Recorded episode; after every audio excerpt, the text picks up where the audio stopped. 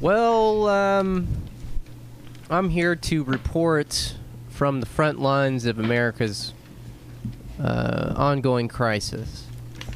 And I have to say that I think I'm probably one of very few Americans who watched all 37 minutes of the Trump Axios interview.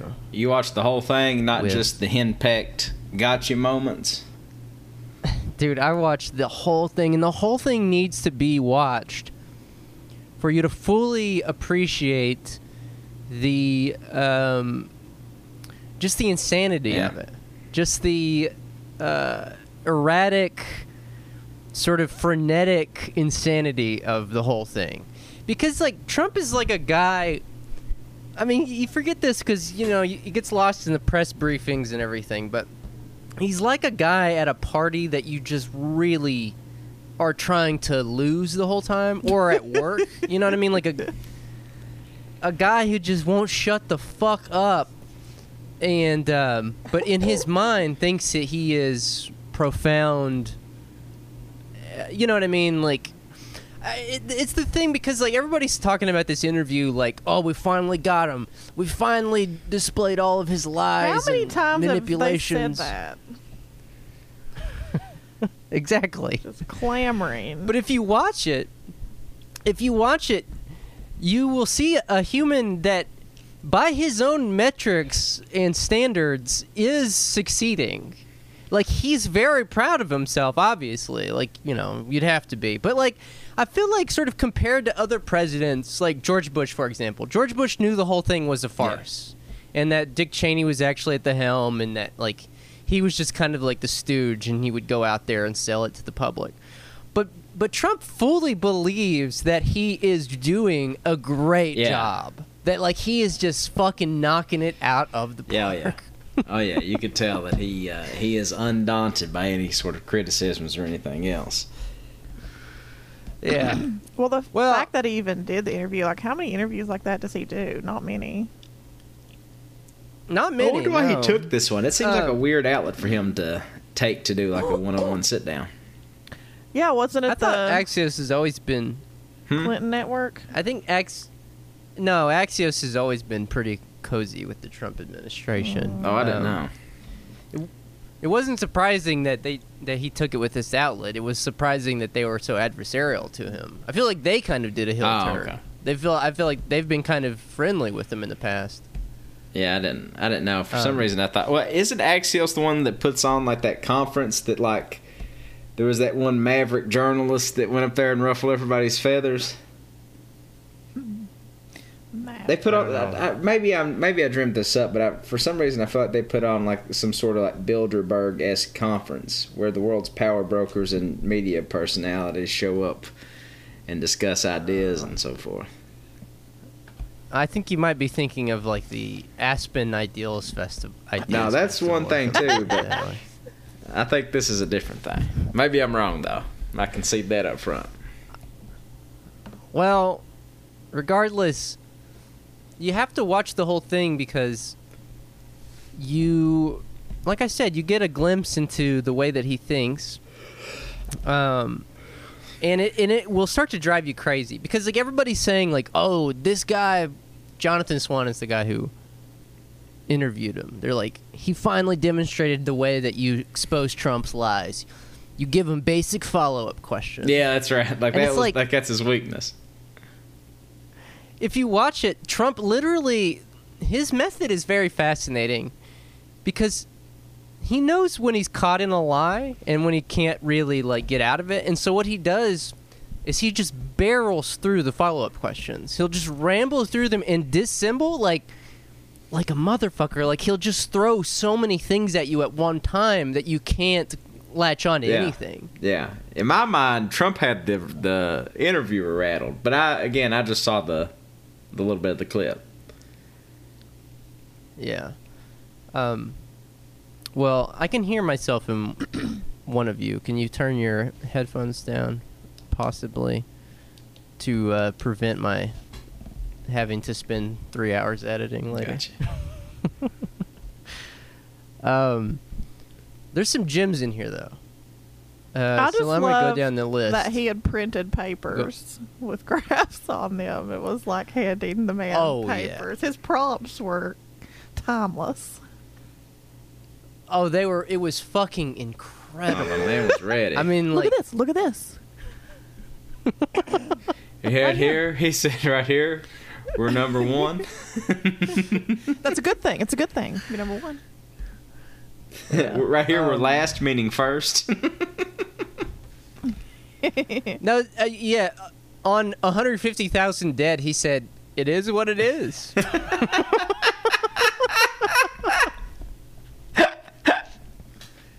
Truly amazing I mean, stuff. it's so macabre. I mean, the only reason I'm laughing is because of how macabre it is. And again, if you were a person that was already sympathetic to Trump, if you watch this interview, you'd be like, the man's trying his hardest, okay? He's doing his best. Yeah, it's yeah. It didn't strike me as particularly, um, like what liberals think is like, oh, they we finally got him. It's just because they found a reporter that will be like sort of confrontational with him. You know what I mean? That doesn't mean Right. that he like Yeah. got him routed or anything. But also the thing is too is nobody wants to address that oft mentioned epistemological crisis. None of this matters. You could have Jesse the Body Ventura calling him a broke dick motherfucker, and and it wouldn't matter. He still got his hordes of fans and everything.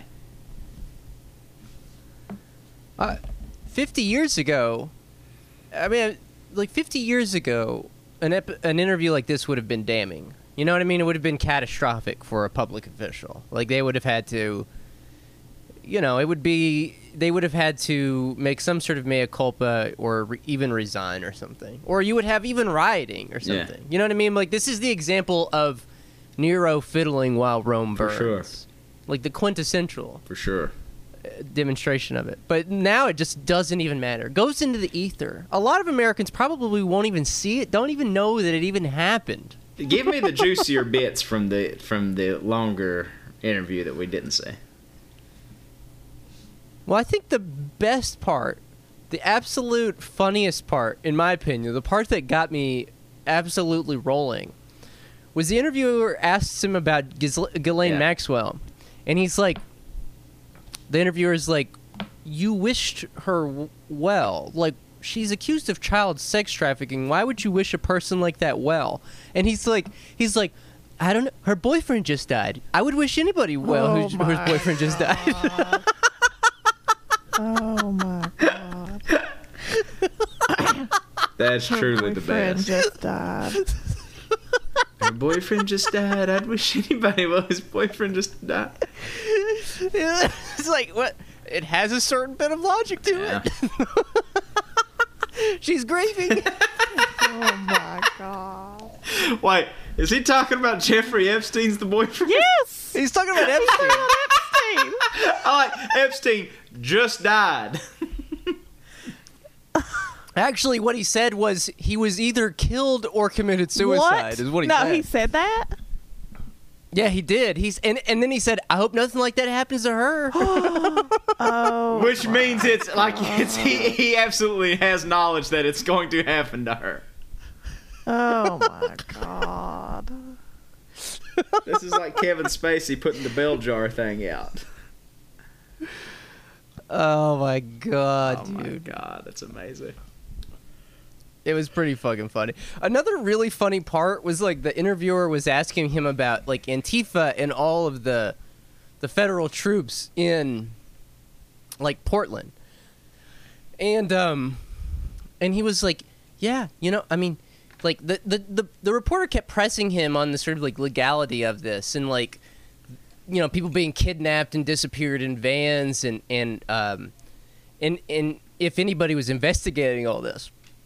And and and he kept pressing him on this and Trump at one point just like he he was incredulous. He looked at the reporter. I wish somebody would take this clip out and isolate it cuz he looked at the reporter 100% genuinely looked at him and goes have you been watching television like And the reason it was so funny is because what he was saying was like, yeah, of course we've got federal troops there. Have you not been watching television? Like, th- there's violence. And it just shows you that, like, that's all he does is watch And television. that's the gold standard for how you're supposed to consume everything. exactly. I mean, like, he didn't even do it as, like, subterfuge or, or you know, disingenuous, He whatever. was he was genuinely like, yeah, have you not been watching television? Have you not been seeing this? We're horrified. Oh my god. There's another funny part. I should have put the Ghislaine Maxwell as the money shot because that's definitely the funniest part. But like, there was another funny part where he was talking about Afghanistan, and the reporter was asking him about like, when you came in office, you said there'd be less troops in Afghanistan at the end of your term than than going in, and he was like, there is, there's going to be. And he was like, well, no, there's still 8,000 troops in Afghanistan. There were 8,000 troops when you came in. And he was like, "No, th- there's going to be 4,000 troops." And the reporter was like, "Wait, are you serious? Like this is huge news. If you're if you're serious, this is huge news that you're cutting in half the number of troops in And Afghanistan." this did somebody And did looks at the somebody did, did one of the Joint Chiefs of Staff come whisper in his ear after he said that, and then he was like, "Well, we're going to try to anyway." No, literally. He looked at the camera and you could tell he fucked up. He was like, "Oh, I mean, like he's like, "No, I mean like there there will be less." soon. like we're looking Yeah. into it. We're That's what, looking that's, I love it. that's one of his go-to evading lines is we're looking at this and we're doing yeah. We're looking at all the facts, Oh folks. That's all we can do. It's crazy that he, he's, He's- just like literally tossing out nonsense about people's lives, like 4,000 people stationed in Afghanistan, impacting who knows how many people's lives negatively in Afghanistan. I don't know, we're looking into it. No, uh, it was. Um, there's so many good parts though, but you have to watch the whole. Like I said, you have to watch the whole thing because you need the sort of, you need the holistic experience of like entering this guy's brain. I mean, literally, it was like, because this is the funny thing, and this is the reason why interviewing him like this doesn't matter because you could have the most hard-hitting journalist pressing him on everything, which is what this journalist did. And it still wouldn't change the fact that at the end of the day, Trump does not have dialogues. He only has monologues. He only speaks with himself Nah. outward. Like there's no he doesn't have a conversation with anybody. He just like dictates and speaks out loud and then you're supposed to react to it because you could make it like a when I was watching it, I was like, this kind of feels like one of those late night. You know how like on late night shows, you know, I feel like on Jon Jon Stewart used to do this, or maybe someone else. Like they would have somebody speaking, and then they would have like an interlocutor, like responding on screen, but not in the room with that Yeah. person. Does that make sense? Like so, like a so like every dumb thing the person says, the person commenting on it tries to like put in a, a rebuttal, like, "Oh, but you said this, this, and this."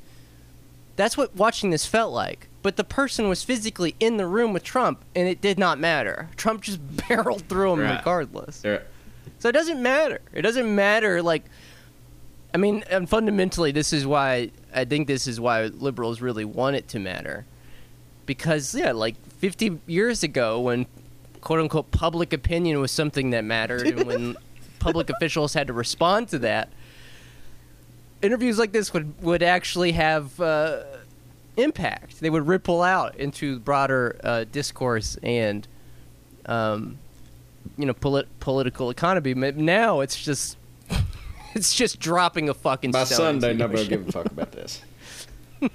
Has he tweeted about it?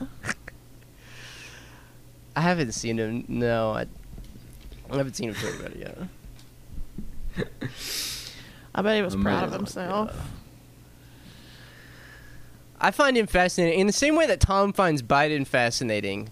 I find Trump fascinating. Like, I mean, he has a brain like no one else. He, the, no one has brain. a brain quite like Trump's. And what's so funny about the Biden thing is like I was laughing about this people who think that it's going to get better if Biden gets elected, that same kind of interview will play out with Biden, but in a in a even more farcical way. Because with Biden, he would just be forgetting all the things you just asked him, or being like, "Ah, geez, man," you know what I mean? Like deflecting with What that. is it like- called? And maybe somebody out there that listens to us can answer. What is it? What there's like a uh, something you call like a go-to refrain from somebody that has like cognitive decline. Like you know, like something that like they know it's kind of like their resetter or like the kind of what like buys them some time to Oh. like get their thoughts or whatever. Sort of like an anchor. Um, Sort of like an anchor phrase or something. I do this as a stoner. Yeah, I mean, no, I do this as just somebody that's drinking Well- himself stupid in his thirties. Yeah, I was about to say, what do y'all think is Trump's like? I mean, I feel like most people, if they acted this way, would be like, oh, they're a burnout. They're just like totally, they have a totally fried brain. Do you think he's burnt out? Do you I just think it's just, like- senility. What? I think it's senility, Well- same as Biden. I mean, I think I don't think I- Trump's like sundowning quite like Biden is. Like Biden has like two go-to phrases. He has "Come on, man," and then he does the thing. He also does the thing where he says, "Well, I shouldn't say that because I like like the interview that, that everybody's sharing around Twitter right now with the guy. You know what I'm talking about? Biden? Yeah. And he's like, "Man, what if I what if what if I said test you for cocaine before you came out here?"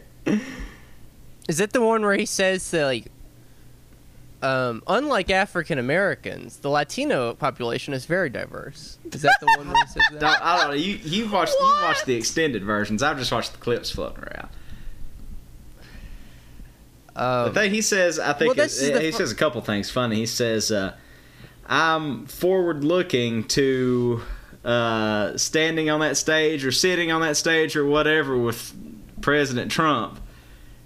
Like he like he has like little just things, you know, like little subtle things you could pick up on that like show that he is, you know, kind of sliding a little bit. Well, the funny thing about this is that if this, if you believe in the proposition that this is a race between um, who is less senile, who is uh, more mentally there, unbelievably enough, Trump is actually more there mentally than Yeah. Biden because I can't imagine Biden being able to sit through 37 minutes of an interview like no, this No way. There's no and being way. able to sort of like do his thing. You know what I mean? Like Biden, where Trump, where Trump is caught in a lie, or when he's um, caught uh, faced with facts of his own malfeasance and everything, what he does is what he's done with his own uh, sort of financial empire. He just papers over everything with debt, and he does the same thing rhetorically. He just will, he'll just, like I said, just barrel through something with no regards for how it winds up looking in the end, because he smartly understands that optics no longer Right. matter. Biden, what Biden does is Biden turns on the charm. He turns on the old man charm. I mean, anybody who's had a, a sundowning grandpa has seen this. Like, they understand that they're the sort of objects of laughter in the room and that they're kind of like losing it. And so they're they make a joke, they're kind of self deprecating and they kind of make a joke out of it and be like, ah, geez, you know. At my age, you don't like- buy ripe bananas. exactly, exactly.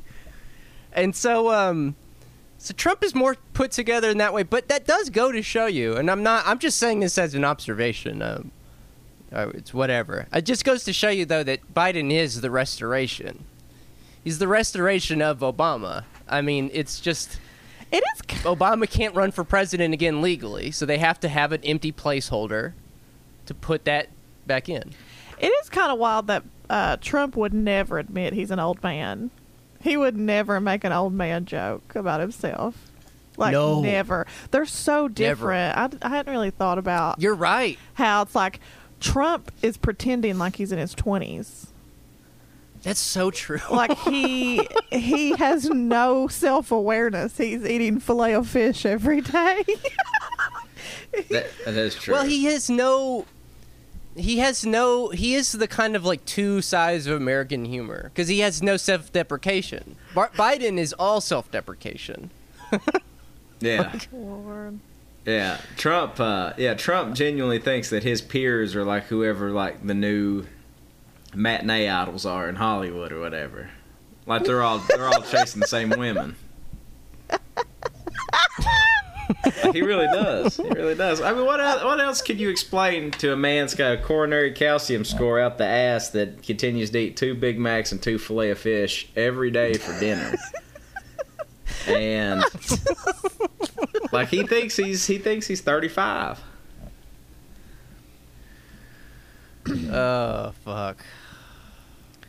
Well, I just thought that y'all should experience that. I uh, y- watching it is fascinating because your blood pressure will quite literally go up every time he starts speaking. Terrence- just because I feel like this is Patreon content. You should you should be videoing yourself reacting in live time to these things. like you should have set up your cam a camera. Set up your. Did you watch this on your computer or on your phone? on my Yeah, you phone. Okay, like, then the you could have set up your YouTube star laptop. Reaction. Yeah. I no, I don't think he would I have to literally was- exaggerate them. I don't think it would have to be exaggerated. No, really, because he, he was like at one point he's like, Russia, Russia's not gonna mess with Afghanistan. They went into Afghanistan in the '80s. Afghanistan, they kicked them out. They're not gonna be going back there anytime soon. I was like, Like nothing's ever changed. oh my god. Trump is Trump is him out. stuck in 1981. Or like, you know, like late 80s, like 88, 89. Well, That's what I'm was, saying. It like- feels like he like never came back from a trip or something. well, that is a really hilarious analysis he, because what he was saying was just like, Soviet Union. You know why the Soviet Union doesn't exist? Soviet Union is Russia now because of Afghanistan. They're not gonna go anywhere near Afghanistan. like they beat like they beat their ass on the playground one time and then that's they learned their lesson. I mean, like, try to get an answer that lucid out of Joe Biden. I mean, it's not gonna. It's go. It's not gonna happen. Gun to my head, if you were like, you have to fucking vote, or we're gonna blow your brains out. Actually, I would probably just let you blow my brains out. But if I was having a good day, I would tell you to vote for Biden, obviously. But that's only because you're not actually getting Biden. You're just getting the restoration package. you're just getting an empty placeholder to keep things relatively stable. Exactly. exactly. Oh it's, let me ask you this: Do you think there's a better ticket out there than that first Biden Trump debate in terms of sh- just sheer entertainment value? like this is going to be, I feel like, or at least has it? the Is potential to be like the defining piece of art of our time. It's not scheduled because we've been in fucking July for like six years. we can't fucking move forward. I mean, one thing we didn't cover, um, which we should have, but one thing we didn't cover is like the, or maybe we did. I don't even remember now, but like the DNC platform, Oh, how like God, yeah. Medicare for all was we just mentioned resound. it, just It wasn't pissed even all close. over it. It was just a joke. medical marijuana. Yeah, It's I mean, because we talked about how Republicans are likely to give us uh, weed before Democrats at this point, Oh yes, yes. which we we predicted. We said. I mean, I think it was maybe you, Terrence, a year ago that that that could be how Trump gets elected. All he has to do is legalize weed. It's like enough of an issue that it would uh, alienate his base, Yeah. but it would bring on enough Yeah. enough potheads to be like, hell yeah. Mm-hmm. The bar is Oh, really so low. Tr- the bar is so low for Trump to win. There's just like so. There's just like a handful of things easily he could do to win. Well, the thing is, is, is, I don't even know if he needs to do it now. Like, I think that they were just like with the whole idea that like the right was becoming the left or moving to the left of the Democratic Party on a couple of those issues. It's like, like they don't really need that now because like we got half a million, like you know, half the damn population out of work, and like the line's moving up. Stocks are doing great. Everybody that's uh, you know got access to that's doing fine. Which you all have still yet to explain to me. Well, I think that it's it, it's pretty simple if you look at the fact that not only are stocks going up, but rents are also going up, and uh, property values are also going up. and so I think that what what it just sort of explains, and this is why I fully support putting children back to the factories and fields Idle hands because it will remove at least it will remove at least one more contradiction. Because we really do just need to get back to some sort of hybrid capitalism feudalism thing where it's just like give 6-year-old farm implements and be like all right well you can't go back to school. We've got widening inequality. Like all of these as you said the numbers that are just going up just show you that inequality is just getting more exacerbated and exaggerated in the this and moment. masturbated. So- All the Oh my! No, it really is. It's uh, it's insane to see, and also it's. I mean, I hate to just belabor the Adam Curtis thing, but like, it's really just sort of the culmination of like this idea that Trump wanted to make New York a city for the rich by the rich, and now by extension a country for the rich by the rich, and it's really more than anything, I think, a testament to that. It's like yeah, they might have to deal with this blighted landscape of all these diseased reprobates that are fucking, you know, dying by scores a day. But like in the end, like they've got more or less what they set out to that day in New York City in 1972. Mm, Right. Right. Oh, you're right. Well. Well, anyways, that's uh, that's the news from our current politics. Uh, um, should we pivot to the next thing we want to talk about? I have a list of things, and I left it in the kitchen, and I don't want to get up and grab it. But if I remember correctly, I believe the next item on our list of things to talk about it comes by way of the Washington Post. um, unless y'all don't want to talk about this, do you not want to talk about this? I mean, Let's I feel like that's into all I've talked about for the past week. This week has felt like a fucking year because of Queer Appalachia. I'm in so many DMs Um, about this nonsense. so many group chats, Well- just like trying to decipher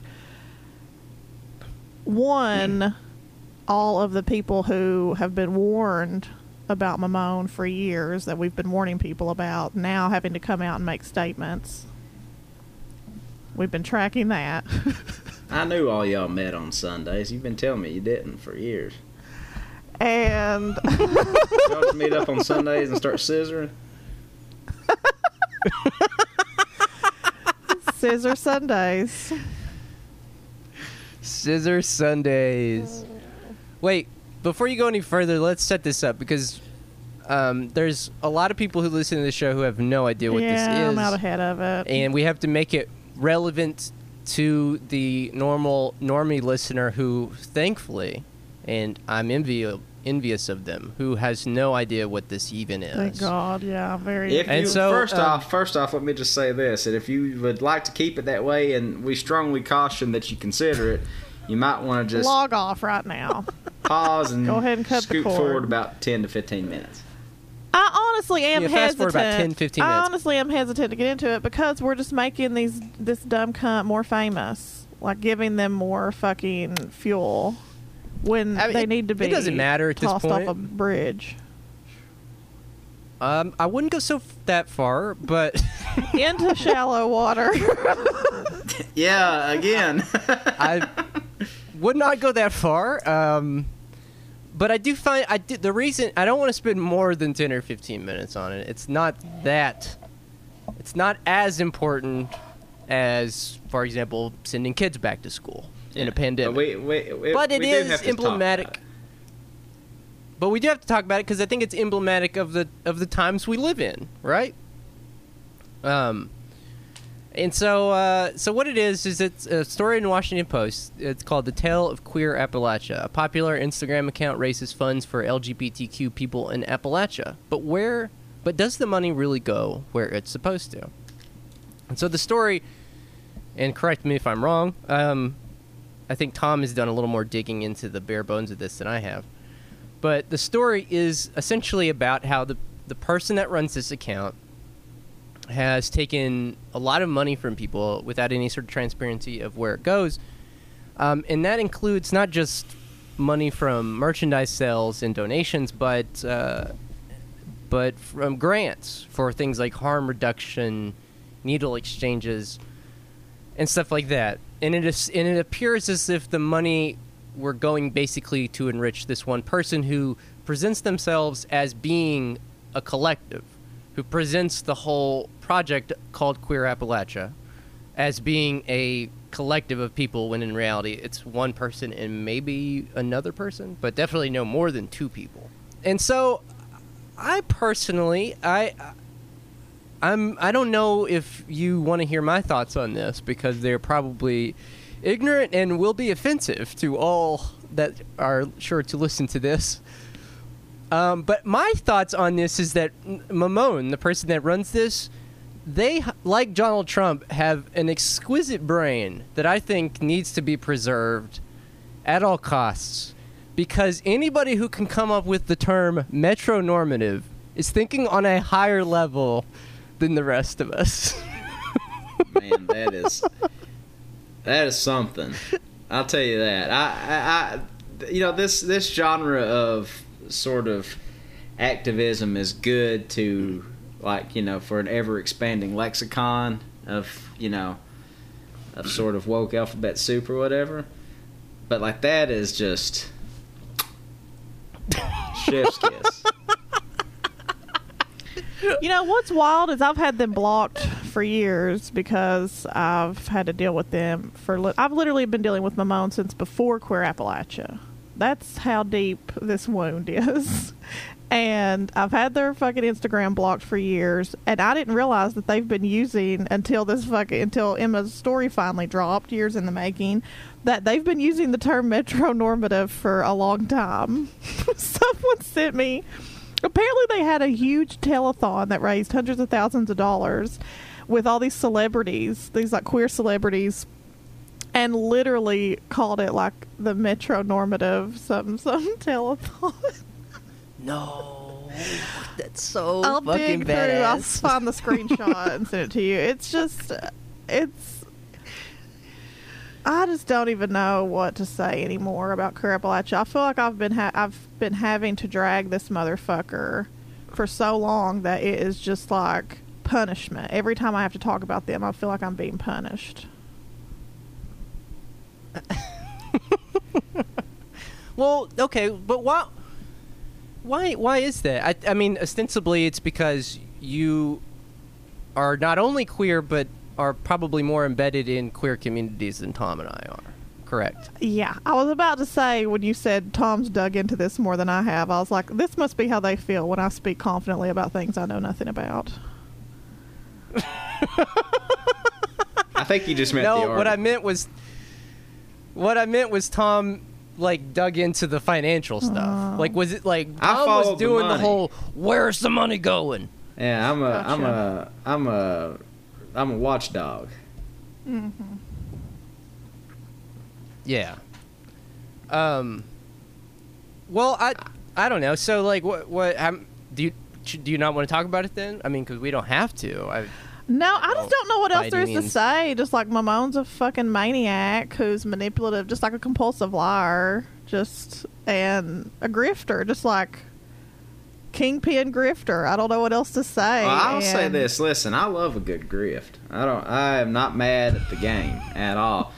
Where I draw the line is that, like, you know, if you're going to like raise money to give people access to like PrEP or shit like that, like, oh god, you know, it probably money probably needs to go to that. Yeah. well, Sell, I hawk, hawk all the tchotchkes and fucking dumbass, like you know, uh, fucking a possum with angel wings, fucking butt fucking a Waffle House with Dolly Parton on its back, fucking onesies you want to. but like, you know, I don't know. I mean, just like there's a certain there's a line there. You know, there's a It's there's not still even- there's still honor amongst thieves. You know. Well, the money is the is like all they are making this all about money and transparency because that's what they can weasel out of. It's like, uh, yeah, they got rich Uh-huh. on uh, people's donations and they just fucked over a bunch of people. Okay, well, every nonprofit we know about is probably doing that. It's like a large scale grift of money, and you and it's very hard to see the trickle down of programming. Correct. That's an old that's an old song. correct. That is And- that is bad enough in itself. Of course, we we talk about that grift on this podcast often. However, what makes this different is they were they successfully created a monolithic brand out of nothing by like buying followers and manipulating the internet in ways I don't even understand um, in order to block out lots of other actual queer organizing, block them from money, block them from recognition, literally just out here taking, just stealing from people left and right. Well, would you say though, however, would you say though? I mean, this might be a leading question, but You ask a leading People- question? people bought into it, and I understand why because it it created a sort of simulacrum of community. It gave people, I mean, in the Washington Post article itself, and maybe you disagree, I don't know, but the article quoted people who were like, I, as a queer Appalachian Southerner or whatever, looked at this and said, "Oh, this is these are my people. This is community." I mean, and so Yeah. would you say that like it wasn't just pure i mean you could say that that's manipulation of course but it wasn't just pure like g- gaming the numbers um, through buying followers or whatever it, it was something that resonated with I mean, people, I think right? it's a little bit like the McGrath campaign, if you want to be honest. Like a lot, most of the money and numbers came from somewhere else, the dark corners of the fucking white queer cosmos. I don't even fucking know. But most of the people who've been like, um, caping for QA the over the past several years are not from here. But of course, people love a fucking meme page. My God, they just like they just like created a meme page at the heat of at the height of the meme page, and it took that's and it took off. And they literally talked and crowed about work that other people were doing and claimed it as their own. Again, Uh-huh. I guess that Ah. is a common grift. I just what were you say I have. I mean, I have zero problems with the like. Start the meme page, buy the followers, sell the tchotchkes. I don't give a fuck about none of that. I don't care if you're saying the dumbest shit ever was that you've ever seen. I don't care about any of that. But I think honestly, it's not fair to criticize Mamone and not take to task anybody with 501c3 status that takes like buku money for doing ill-defined shit like harm reduction. You know what I mean? well this is the thing that or Tanya, were going to say something No, I mean I, I've said the same So thing. It's like there's Yeah. there's all these like cis men running these fucking grift meals too that will never see uh uh never meet their fucking maker. They'll never be brought to task over this shit. But as queer people, like we hold Terrence ourselves me, to example. different fucking yeah me and tom for example we hold ourselves to a different fucking standard. and we are not gonna fucking idly sit by this bullshit.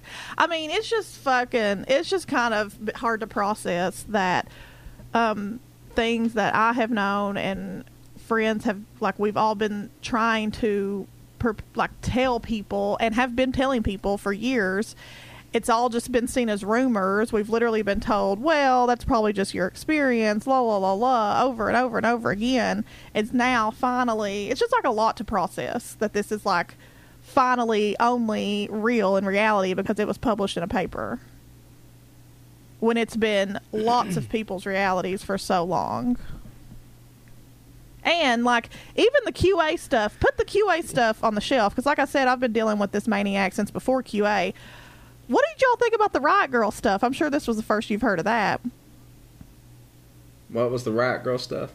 Isn't that in the article? Got, she's like started Riot Girl Records, right? Or Riot Girl Inc. It's a li- that, that's nothing. Yeah. That is not a thing. Well, yeah. it's just like a big front for them to just like lie constantly. They've literally convinced people that they were producing the Indigo Girls and all these other bands, and they never. Oh, the Indigo Girls had never heard of Mamone. Never. I wonder. I I started like because here's the thing: is you can't really shit a shitter, okay? Because I know the hallmark of bullshit. And when I start seeing like everybody from Howard Zinn to uh, Jam Master Jay quoted as saying Mamone is uh, the Nelson Mandela of the queer community. Who says that? Who has said that? I mean, you know, there's just that. Just that. Here's my- here's the thing with Mamone. Mamone used seven words when four words will do. It's a classic blunder, complete overplay. And like, frankly, if you think Howard Zinn was singing the praises of Mamone, I got a fucking bridge to sell you. Well, I think the the reason I found this fascinating, there's several reasons. The first is that in the article they differentiate themselves from a nonprofit. Over the over the course of their grift, they've differentiated themselves from a nonprofit, which that was their first error. Look, the, come you come to the Trillbillies to learn several things. You learn how to be a dumbass. You learn how to be a liar. You learn how to be a grifter. Uh, and I'll tell you how to be a grifter you you don't want to go out there and just take people's money unaccounted for. Get a 501c3. Do your taxes. Count all the money coming in. That's the way to do it. And Mamone got rec- got sloppy is really That's what it 100% is because they were buying new uh, new cars. Look, I know all kinds of executive directors of nonprofits around here who aren't buying new cars. They're buying used cars. it's like Ro- Robert De Niro in Goodfellas. Don't go out and buy the mink coat. You yeah, know? yeah, you don't. That's how you end up the back of a fucking uh, garbage truck. That's- Exactly. So there's one. There's one. Um, there's one blunder. Um, and then another blunder is that a, a hallmark of a grift, a, a hallmark of any grift, and this is this is pertinent to us. It's pertinent to anybody. The hallmark of any grift is if someone is constantly fundraising. And not only that, not only constantly fundraising, and this is from my experience growing up in church and from, you know, being aware of televangelists and everything else. Not only constantly fundraising, but fundraising under the pretense of if you don't give money now, something really bad will happen. when I was in church, it was when I was in church it was uh, the devil's gonna Hell. get you. Uh, Christ is coming back, Well, so the, we need the to televangelist make Oral Roberts famously said that God was going to kill him if he didn't raise four million dollars from his listeners. that's like that's like the high water mark of that grift. uh, but in Queer Appalachia's case, it was always like trans femme black activists who were like at risk of dying. It was BIPOC or whatever. It's like always people were gonna be slaughtered if you didn't give them fucking money right now. Yeah. So that was another hallmark of the grift. And I think that uh, another reason why I find this fascinating, the final reason, is because it is such, is because they, they build themselves as mutual aid. And in this moment where there's no centralized universal healthcare system, there's no institutions that are looking out for us, and in fact, they're all rotting From rotting the inside. rapidly. It's the Wild West Yeah, from the there. inside. Yeah, it it allows itself, and Mamone is only one of a constellation of grifters. I, remember the safety pin box? Yeah. Remember that shit right after the 20, 2016 Yeah. election? It's just exactly shit like that. Yeah.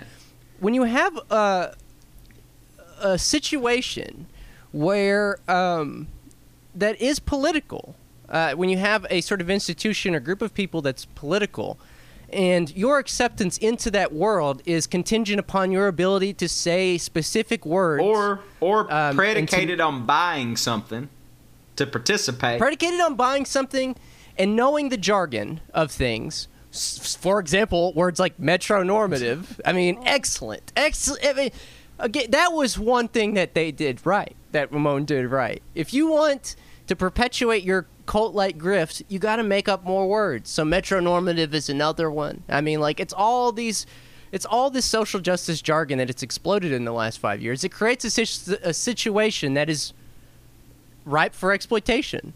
And so, if people can come in and out of that world by their ability to traffic in the jargon that allows you in and out of it, then you can position yourself as what they call an article a gatekeeper or whatever. But again, Mamone's big error wasn't doing that because nonprofits do It's just, that every it's day. just not. It's just being sloppy with the accounting. it's just been I mean. I mean, they could have got a lot more mileage out of this thing if they would have just not been sloppy with the accounting. Open No, it's true shop. because it's like people only give Open a a fuck about money. Like they've they've been such an abusive, fucking maniacal force, and that's really is the most is like the most troubling, upsetting part. This is like almost it's this shit is too personal for me to be able to make good jokes about. it's just like the money is what is like that's the only thing that's the only reason this they finally were brought to task is because that's the only thing anybody gives a fuck about is fucking finances and shit well, can I ask you this, Tanya? So, in the piece, uh, this Leo person purports that Mamone is a millionaire. Okay, is that confirmed? Is that true? that or- was news to me i wouldn't doubt it I, I mean, mean, what you say about them being like Trump is that is something because here's they have a, a, a they see it, it. It does appear Mamone has a terrific, as many abusers do. You don't get away with abuse without being really charismatic and convincing people that they deserve the abuse and like being really like um, being very very Jekyll Hyde shit. You know, like like prominent abusers also are very likable. They have to be to be able to keep abusing. You know, Yeah. this is just typical.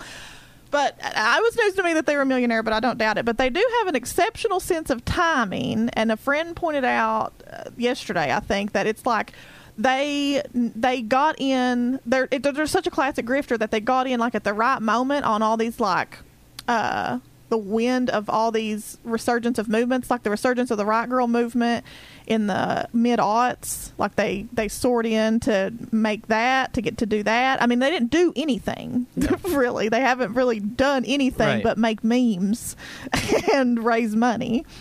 Um, and then there was like the queerness, the royal queerness that became that became cool again. Um, I, you know, I, in the I- last you know, I- my thing is, I don't even care about that shit. I mean, we came in at the right time on the wave of like left podcasting. Like, I don't give a fuck about like tapping into scenes or anything like that. Particularly if you're a queer person that that you know can participate or should participate in all that.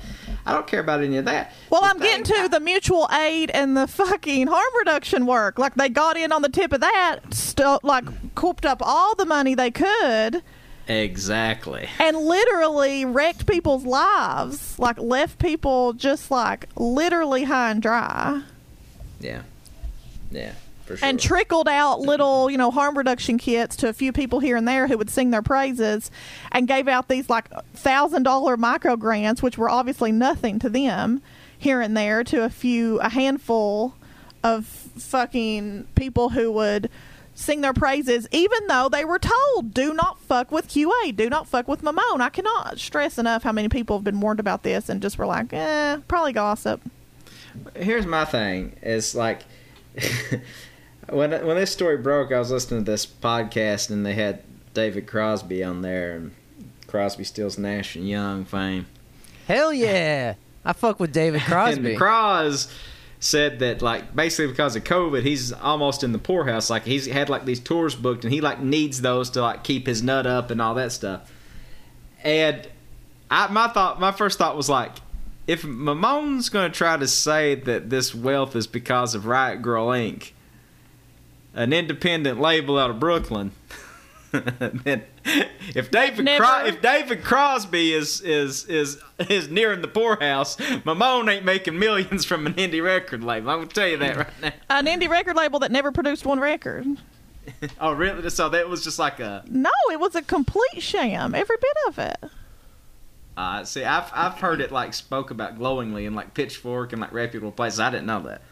Right. I think you all are mixing up Riot Girl as a movement. No, no, no, no. Riot Girl Inc. The label. I've heard it described as the venerable Brooklyn-based imprint started by uh, the artist formerly known as Gina Mamone.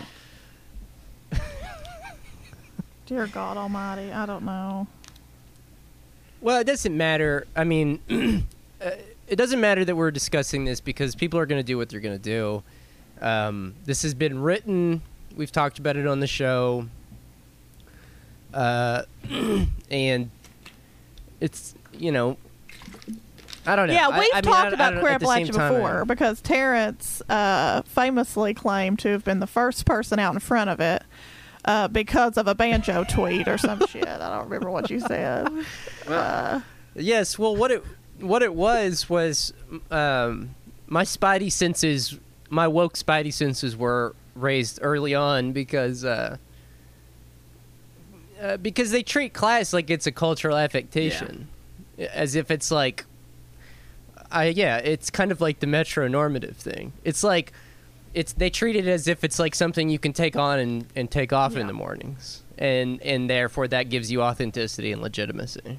When I mean, it's a very bizarre thing, but but if you like their stuff uh, and and you know that it's a grift, but you keep giving them money, That's my th- that's my thing. I don't for you. Spend your money where the fuck you want. I like. I'm not here to Yeah, tear down exactly. Queer Appalachia. I'm just calling Yeah, it yeah. like I see it. What what's there's a name for you. You're a mark, and that's fine. There are marks in the world. there are people who get conned, and they like getting conned. I don't understand why.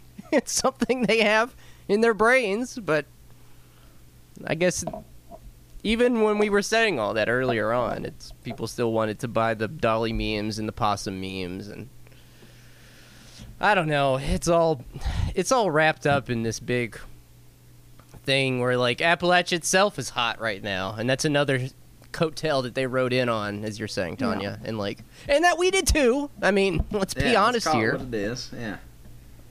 Yeah, JD Vance But- doesn't exist. Hell, if Queer Appalachia doesn't exist, all that stuff, we probably don't exist. But guess what? We here, baby. We're eating. Nom nom nom. I, I don't know. Any closing thoughts, Tanya, or do you? Are you just kill me. You've got just that look. literally end You've me. got the look. I just want to be at the end. Yeah. I'm sorry. You've got the look that you usually get when you do not want to be discussing something, and uh, I'm just. This has Sunday's just been beat out of me every episode- single day of this week since this popped off. Even actually, so this came out on Monday. On Sunday, Scissoring Sunday, a new group chat was created to talk about how QA was was setting their sights on the next great fucking grift land back, and oh, they that's were right. They- literally yeah, they were they were crowdsourcing reparations. Oh. they were literally going to start crowdsourcing land. That was their next great uh, fucking adventure. Wait. They had they had got all the money they could possibly suck out of this turnip, and then they were like, you know what we can do? We can start the we can start using this land back shit and actually acquire a property. So their next I great fucking adventure was going to be property through a land back movement, and they may well do it if y'all don't fucking just fucking leave them out to dry. I was lit laughing my ass off. That is right. Me and essentially Chance were making amount- fun of that like days before this popped off. I totally forgot. It was about on that. Sunday. Yeah. Yeah. it was on Sunday, and then the That- next very amounted- next fucking day, the article finally dropped. Which we've and I've I've been I've I met Emma probably two years ago talking about this. So Emma, say what you want, but Emma has like probably made herself a fucking maniac trying to write this stupid article and has really made herself unsafe. Like coming from Amon, you it's liter- you literally they have sued poor people over and over again. Like they they literally have used the law, literally lawyers, to abuse people. Like they come for you, and so many people wouldn't even talk to Emma because they live in such fear of Mamone and QA. Well, I thought if you see any post about metronormative, a- anytime someone hits you up and is like, hey, yo, you want to go in on some reparations Oh with me? Anytime somebody tries to make you feel like an idiot about whatever the latest nomenclature and woke language is, that's like that's that's another telltale. Like there there is there is a such thing I think as emotional labor. I, I'm not disputing that notion, but some people are just assholes. Fucking A. Yo, hit my line. Yo, yo, anybody wanted to go in some reparations for me? Hit my line. We're gonna get ten houses and by 2024. Me and some homies are going in on reparations. Does anybody, is anybody interested? Me and the boys are GoFunding some reparations this weekend. And the pro we're we're getting some properties. They have to have hot tubs and organic springs. Let's let me ask you a question. Just on the face of it, what is the difference between like I could see Mamone doing some sort of gentrification project and then just calling it like a reparations, like land, like we're yeah, it is. It is totally. They're like, oh, we're going to gentrify a commune, a country. We're go- we're we're going to gentrify a trailer park, move some uh, people in who we have. Who we are going to convince you are native because of some blood uh, quantum myth craziness that which they have clung to. That's your favorite grift, Terrence. Oh, good absolutely. which they have It's a done good themselves. one. It is a good They one. have claimed for themselves. I mean, just- the thing is, is that just to dial it out, though, I mean, like, this is a problem among the left in general, insofar as there even is a left, and it shows, it, it just goes to show you that the answer for all of these things, anytime someone approaches you about individual reparations, or anytime someone approaches you about, I mean, this is even probably the problem with, like, things like, sort of like guilt politics. It's just like, the only way that we can reach revolution, rev, liberation, is through some collective political project. It can't be like, you know, buying dolly memes. I mean, whatever. If you want to, again, I can't Do that, but it's not money. Whatever the fuck you want. It's an It's aesthetic choice, exactly. and, And, not this a the same one. thing that nonprofits do. I guarantee you, there are nonprofits gentrifying areas and calling it reparations. Oh Yeah. yeah. I mean, if individual white people are giving their money for reparations, that's not reparations. It's something else. But unless Western white civilization actually reckons with that at the societal level, then it's not reparations. But people can grift all they want on, on that, and people will buy into it. Well meaning white people, will, non uh, POC people will buy into it and be like, Yeah, you're, yeah, you're exactly right. Whatever. And if it's not that, then it's just like fucking Extreme Makeover Home Edition, Queer Appalachia. Which is probably where they were headed. They were going to start their own HGTV. Yeah, and then you see like three years later, those people lose their homes because they can't pay the property taxes or some shit. Yeah. Fucking A. Uh, we spent way too much time talking about that. I only wanted to do like 15. I just had to pull it out of you, Tanya. I'm sorry. I wanted you to talk you love about to it, torture me. and I, I could tell you didn't want to, and I, I have my Mm, ways. um, well, we're at an hour. I really, really want Let's- to cover let's, this thing. Let's in stick a the pin in that till Sunday. Ah, please. Or I mean, but it's so important. This is something that needs to be on the public feed. We can't put it behind a paywall. okay, let's do it. We should have put this fucking dumb Appala- queer Appalachia shit behind the paywall. Well, what the cut it out. There, cut it out. There was an easy. there was a plenty of pause before we started this. You, you said what's next on the Um. list, and then you could just cut right there. Send this to the Sunday feed. And put a song on the end, and then we'll banter for 15 minutes and call it good. Yeah. I mean, it's up to you. I can't make you guys do anything you don't want to do, but I did want to Well, let's cover co- this let's cover it. We got a half hour. than- I got till three. Let's cover it. Cut this out. Move Queer Appalachia to the sa- Saturday feed, and then we'll Sunday, Sunday feed, feed, or whatever. We'll see. We'll see if we do or if we don't. Whatever. But even regardless, let's cover this.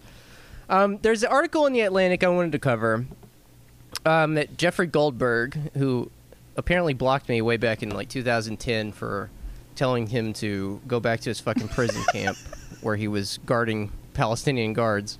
Interesting. Um, Jeffrey Goldberg was uh, pushing this one over the weekend, um, or at the beginning of the week. It's in the Atlantic. It says, "I'm a nurse in New York. Teachers should do their jobs just like I did." By Kristen McConnell, nurse and Hell yeah, writer. Kristen.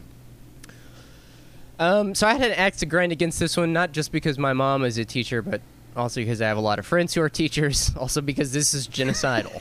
um, yeah. Um, the other day, my husband, a public school teacher in New York City, got a string of texts from a work friend. After checking in on our family and picking up their ongoing conversation about books and TV shows, she wrote, So, are we going on a teacher strike in the fall? What?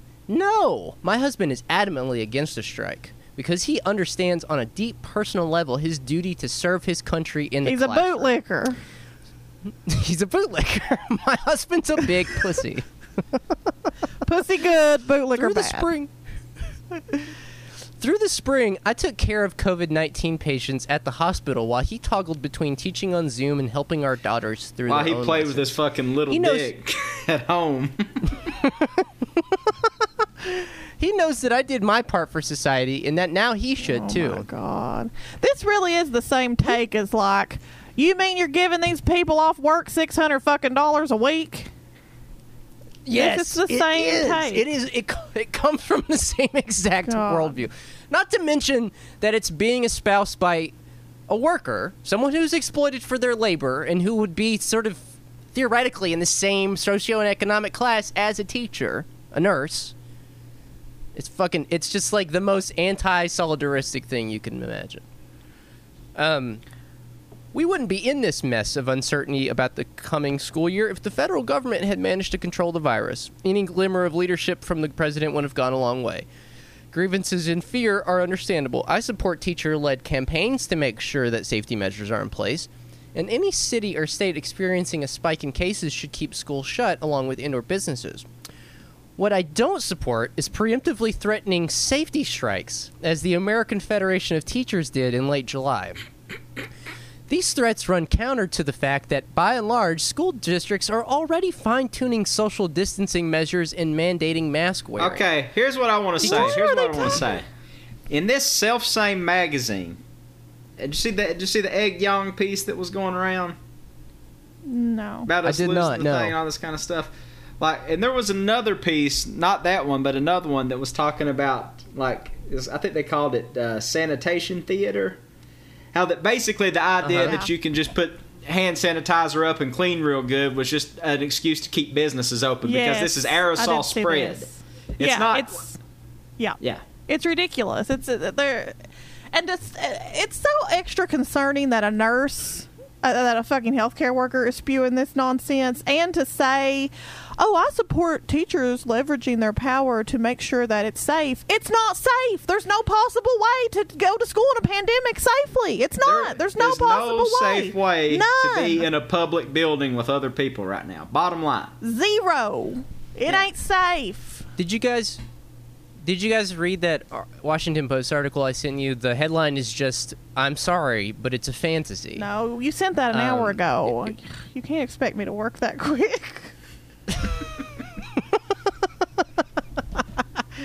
It was um, interviewing uh, this guy named Jeff Gregorich, a superintendent from a school in Arizona. And you really have to read. I highly recommend. I'm not going to read it because I'm not going to do it justice because of the sort of prose, like the sort of. I thought you were um, going to say I'm the not way going that to do it's your written homework is just. you. I'm not going to educate you.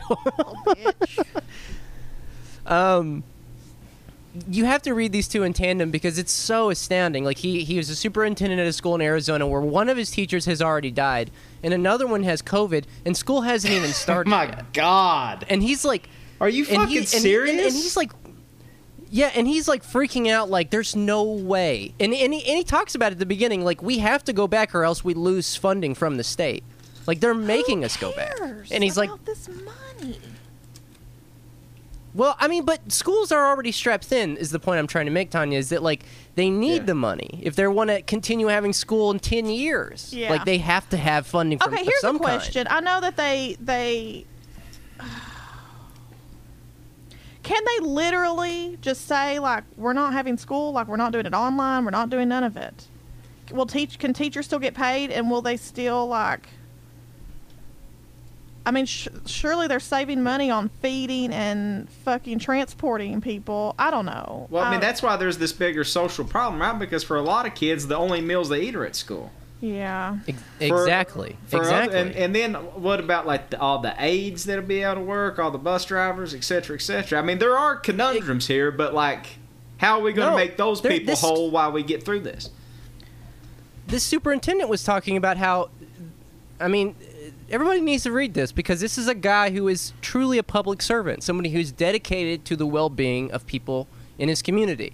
And he talks about how his school district has been feeding hi- their students. They go from house to house feeding the students and they give out more meals than there are They've been students. doing that here. Because a lot of students They, yeah, because a lot of students get their meals at school. That's the only place they get Yeah. fed.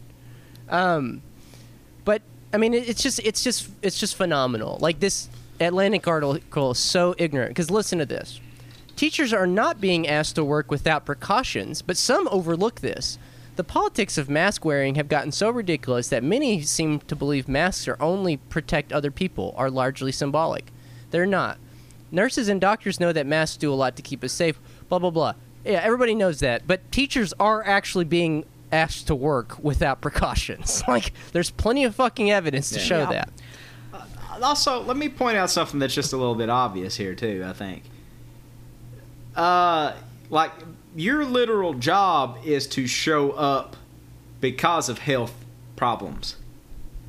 If, you're, a nurse, you know what I'm saying? Like you know that going in, you know that Yeah. there's a chance you could be like incoming. And I'm not knocking nurses. I mean, thank God for them. But I'm saying that like that's far different from let's try to figure out a way to navigate around congregating together because my job has some flexibility that we could do it without imposing those risks. and I will. s- She has an we answer. should say that. Or go uh, ahead. who who printed this? The Atlantic. It's. I mean, I think it's probably fairly likely that this bitch is in the minority of fucking nurse opinions about this. Don't you think? Yeah, got it. Sh- Um, I have no idea, but I would assume and they probably yes. printed this for clicks and shit. Unless you're a travel nurse at Whitesburg ARH, then, then no, she, they probably agree with you. yeah, you're probably right. But she actually has an answer to that, Tom, to what you just said. My husband, playing devil's advocate while we discuss this, said arguably healthcare is workers ar- arguably healthcare workers sort of signed up for this kind of risk, but teachers did not. I replied, absolutely not.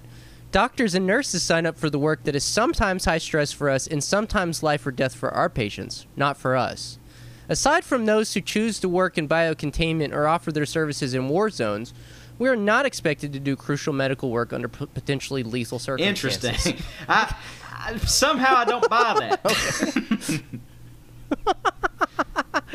Okay, how are we supposed to stay healthy? I mean, uh, Here's what's interesting. so Here's what's bizarre. interesting with that.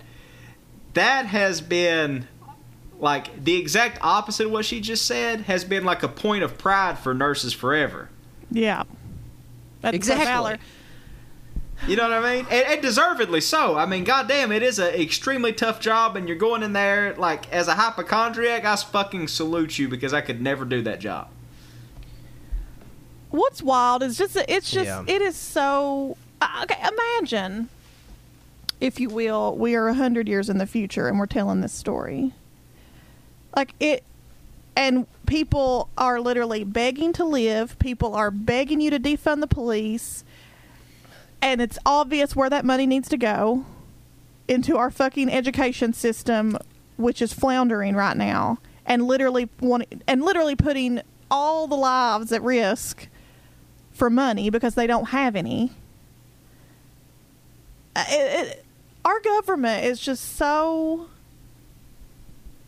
I, it, it's just it's incomprehensible how simple this is and how committed to death this system is.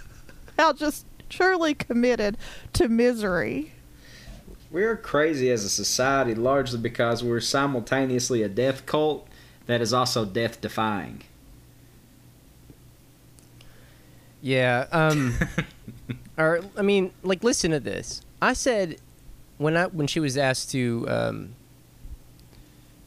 When when the pandemic first started, I said no. I can't just chump out. Oh my god. Chump wasn't the right word at the moment. I was almost hysterical, and it was hard for me to even articulate how I felt. Called upon to do something frightening and hard that I viscerally did not want to do. The military language people used when discussing COVID 19 in the spring seemed totally appropriate, and in a way, that mentality, mentality got me through the peak. This was a war, and I was a soldier. It wasn't my choice to serve, but it was my duty. I had chill, skills and knowledge that were needed. This is, isn't she just contradicting exactly what she just said?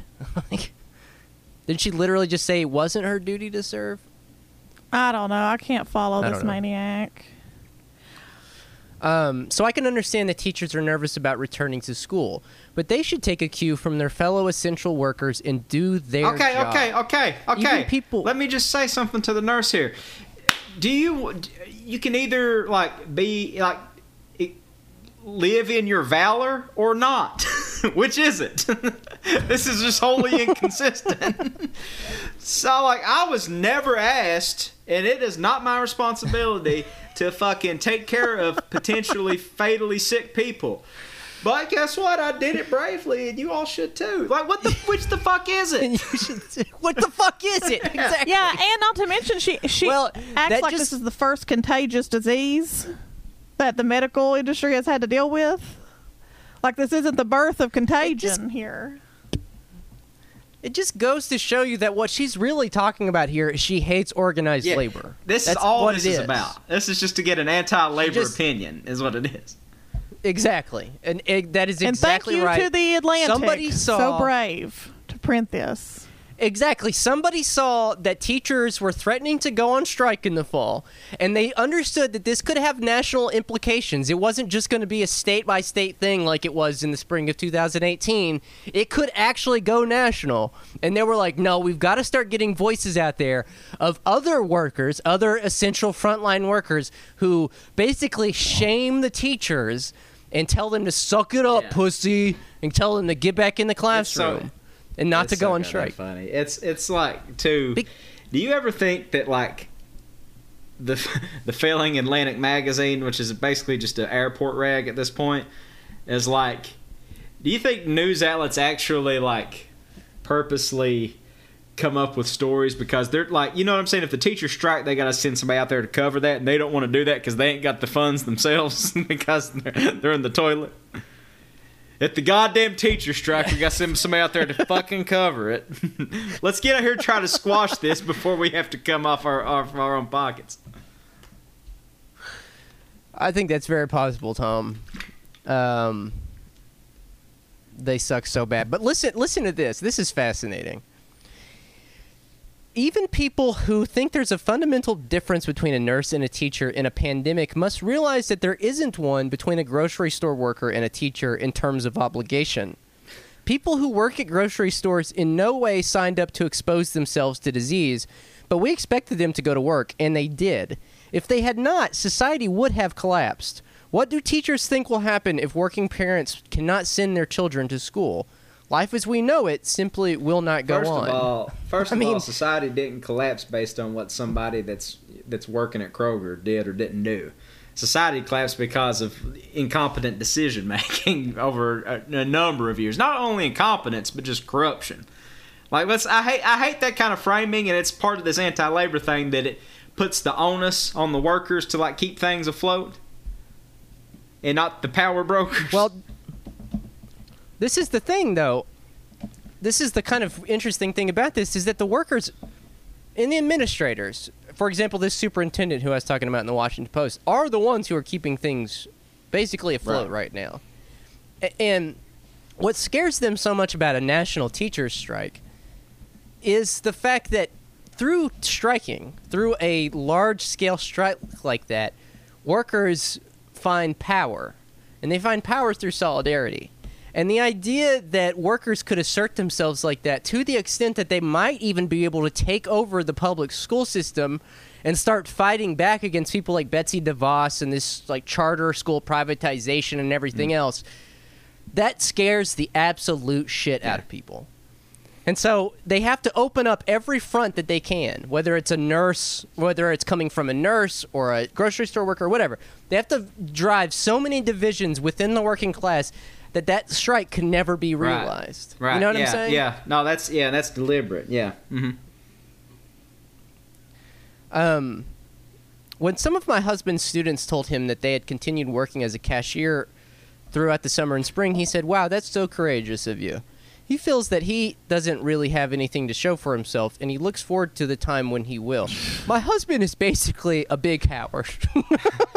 I married a man of uh, low low uh, low resolve. A boot licking bitch, Well, what it if you is- will. no, yeah, these people's lives are miserable because he's a scab and she's a scab. They're both Yeah, scabs. You're miserable because scab marriage. because you have severed a camaraderie that exists amongst people that actually keep this world going. You're isolated. You're playing Tom. a role that you don't even you don't even know you signed up to play. That is exactly right. They have alienated themselves from any kind of solidarity or community, uh, uh, uh, from anything that could actually make society better. They're the scab Yeah. couple. There- It could be a, it could be a sitcom. We're the scab couple. Hey, He crosses picket lines that's and got I legs, buddy. don't treat. Scab couple. the scab couple. There are a lot of those out there too. He said, "Yeah." He sits on his computer all day, wondering when he'll get back out. All right, now contemplating the possibility of teachers striking, he says bowing out wouldn't be a good example to set for our students. God. Um, I don't know. If you were to ask poll any of the students in West Virginia when the teachers went on strike, I highly doubt they give a fuck about the t- decisions. Like, I highly doubt you'll find a student that's be like, "Well, our teachers went on strike. They're not." Man, we be-" love that No, shit mostly because we got out of school. like it, like, Yeah, most like part of me like- growing up to be pro labor was like getting like unexpected days off because of teacher strikes. I'm like, hell yeah, that shit's tight. Exactly. And strikes demonstrate what community and solidarity is because people look out for each other and they take care of each other. I mean, it's like it's just so this fucking this ridiculous. person is the antithesis of the um like it- during the West Virginia teacher strikes you saw the bus drivers too wouldn't wouldn't like drive the buses. You saw during the protests that like when they were loading up the people into that bus to like take them away that the guy that was driving the bus said he's not doing it. You know what I mean? That kind of stuff. Yeah. Like, these people are the inverse of that. Just disgusting. That's exactly right. No, it- that's exactly right. Teachers signed up to be a positive adult presence in children's lives and to help them grow up with their peers at school away from home. We need them to follow through, even though it's a challenge. It's going to be hard, it's going to be stressful, it's not going to be perfect. I can't think of one time that there was actually hand soap in the men's bathroom, my Oh husband my told me. That'll have to change, hopefully for good. I mean, it's just like they point out all these current problems with the system, all these flaws, and uh, but they can't they can't real they can't understand that like the actual solutions to those things would be worker control of these systems. I don't know. There- There's a scab couple. Scab couple. couple. scab couple.